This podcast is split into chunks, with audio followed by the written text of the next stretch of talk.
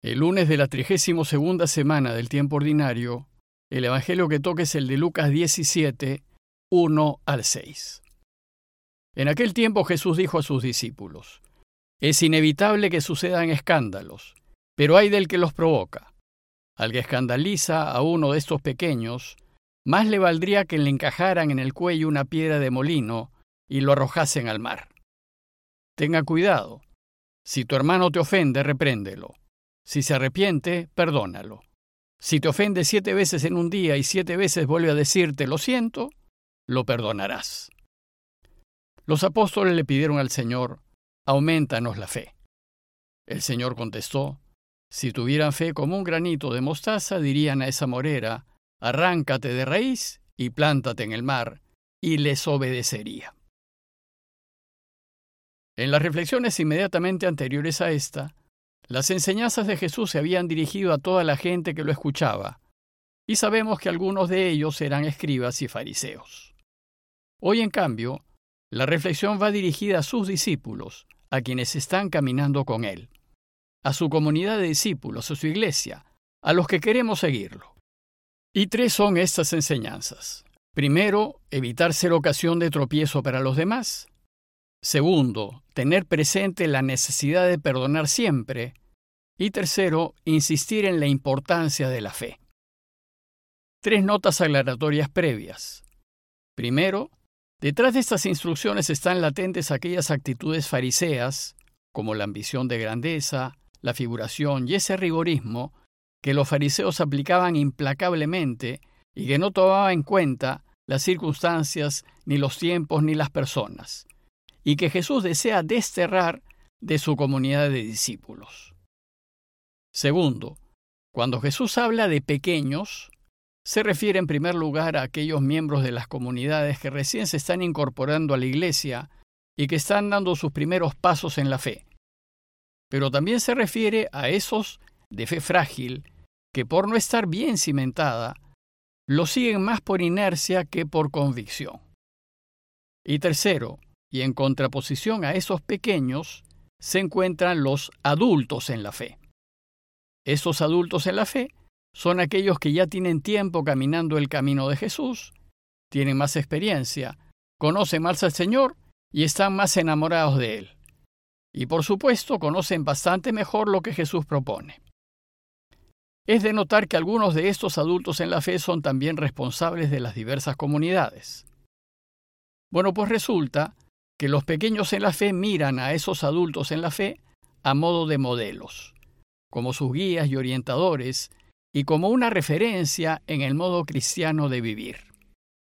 Entonces las enseñanzas del día de hoy van dirigidas principalmente a estos adultos en la fe, y en concreto a los responsables de las diversas comunidades de la Iglesia, pues como ellos son modelo de los más pequeños, deben preocuparse de dar buen ejemplo y, por tanto, deben ser mucho más consecuentes y mejores testigos del camino del Señor.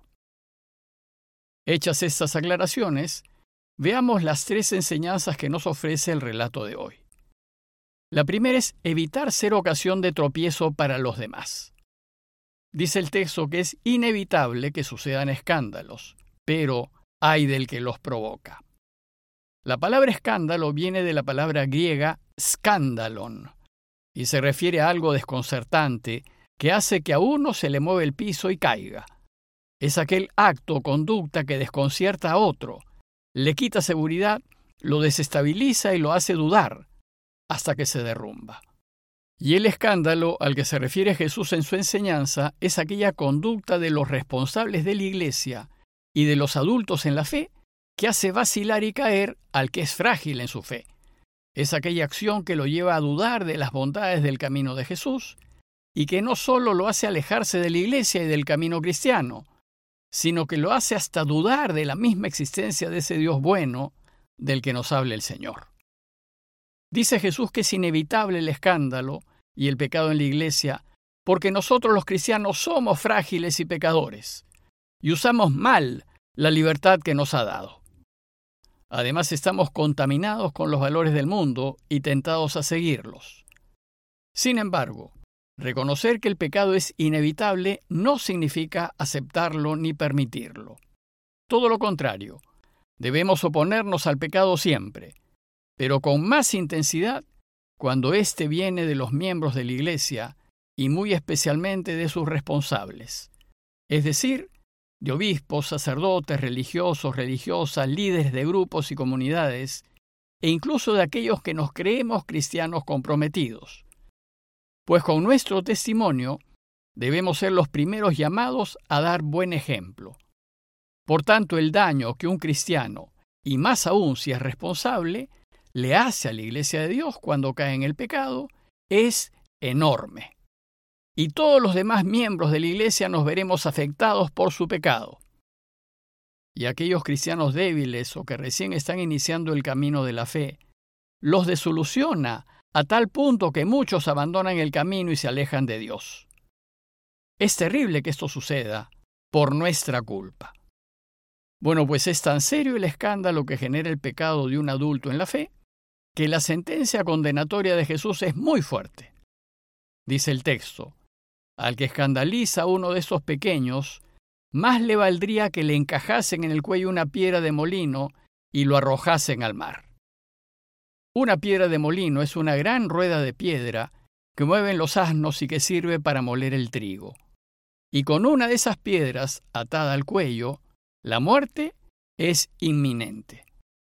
Por tanto, la enseñanza debe evitar, en toda ocasión, escandalizar y dar mal ejemplo. La Iglesia asimila esta enseñanza al punto que Pablo, en 1 Corintios 10:32, insiste. No den escándalo ni a judíos, ni a griegos, ni a la Iglesia de Dios. Es decir, que de ningún modo nuestro comportamiento sea causa de que la gente se aleje de Dios, porque el daño que le hacemos es muy grande. La segunda enseñanza de hoy es tener presente la necesidad de perdonar siempre. Dice el texto, si tu hermano te ofende, repréndelo. Y si se arrepiente, perdónalo. Esa enseñanza es fácil de entender, pues corregir al hermano que esté en pecado es obligación de los discípulos. Ya en Mateo 18:15, Jesús nos ha enseñado que si tu hermano llega a pecar, vete y repréndelo, a solas tú con él. Si te escucha, habrás ganado a tu hermano. Y esto porque no podemos permitir que el pecado se instale en la iglesia. También es entendible que si tu hermano se arrepiente y te pide disculpas, lo perdones, más aún si eres discípulo del Señor. Además debemos hacerlo de la misma manera como Él perdonó a los que lo estaban crucificando. El problema surge con la última parte de su enseñanza, pues nos dice el texto, que si tu hermano te ofende siete veces en un día y siete veces vuelve a decirte lo siento, lo perdonarás. Hay que aclarar que el número 7 es un número que no pone límites, es decir, que no indica una cantidad fija, sino significa las veces que sea necesario. Acá pues Jesús nos está enseñando que cuando una misma persona nos ofende una y otra vez, incluso con la misma falta, si después de cada falta nos pide disculpas, nosotros debemos perdonarla. Es decir, no podemos cansarnos de perdonar. Esto es muy difícil de hacer cuando no se ve corrección ni deseos de enmienda en el ofensor. Por eso es normal que uno se resista a perdonar indefinidamente. Bueno, pues sucede que esto de perdonar la misma falta cada vez solo se entiende desde la óptica de Dios y desde el amor infinito que nos tiene. Porque eso es precisamente lo que Dios hace con nosotros cuando nos confesamos. Él nos perdona lo mismo, n veces, y nunca se cansa de perdonarnos lo mismo. Bueno, pues acá Jesús nos invita a imitar a Dios en esto, y hacer lo mismo que Él con aquel que nos ofende. Y esto debido a que el perdón es lo que posibilita que Él pueda reinar, ya que si nosotros nos negamos a perdonar, estamos impidiendo que Dios establezca un reinado de paz y hermandad entre nosotros. Es decir, si nos negamos a perdonar, estamos impidiendo que el mundo sea mejor. El perdonar siempre, y las veces que sea necesario, es una enseñanza muy importante del camino cristiano y está especialmente dirigida a los responsables de las comunidades, aunque nos viene muy bien a todos. Y la tercera enseñanza es acerca de la importancia de la fe. Esta tercera enseñanza se deriva de las dos anteriores, pues para vivir de manera íntegra, intachable, y para no escandalizar y perdonar siempre, es necesario tener mucha fe. Viendo entonces los apóstoles que lo que les estaba pidiendo Jesús era realmente exigente, sienten que necesitan ayuda. Y dice el texto que entonces los apóstoles le pidieron al Señor, aumentanos la fe. La palabra fe viene de la palabra latina fides, que significa confianza, seguridad. Los apóstoles le piden a Jesús tener más confianza en el Padre y tener más confianza en que si perdonan siempre, lo ayudarán a reinar y ganarán la vida. Confiar en que si hacemos lo que Jesús nos enseña, seremos felices y volveremos a Él, y confiar en que lo que nos hace verdaderamente felices es vivir según los valores del Señor. Entonces Jesús les responde, si tuvieran fe como un granito de mostaza, dirían a esa morera, arráncate de raíz y plántate en el mar, y les obedecería.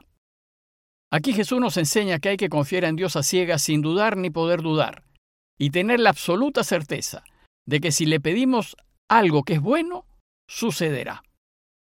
Como saben, una semilla de mostaza es más o menos del tamaño de la cabeza de un alfiler. Pues Jesús nos enseña que si nuestra confianza en Él fuese así de pequeña, no solo no daríamos escándalo y perdonaríamos siempre, sino además seríamos capaces de hacer hasta lo imposible, como sacar un árbol de la tierra y plantarlo en el mar. Luego, basta muy poquito de fe para mover árboles. Pidámosle pues a Dios que aumente nuestra confianza en Él, aunque solo sea como el tamaño de un granito de mostaza, a fin de que mejor lo podamos ayudar a reinar. Compañía de Jesús, Jesuitas, Perú.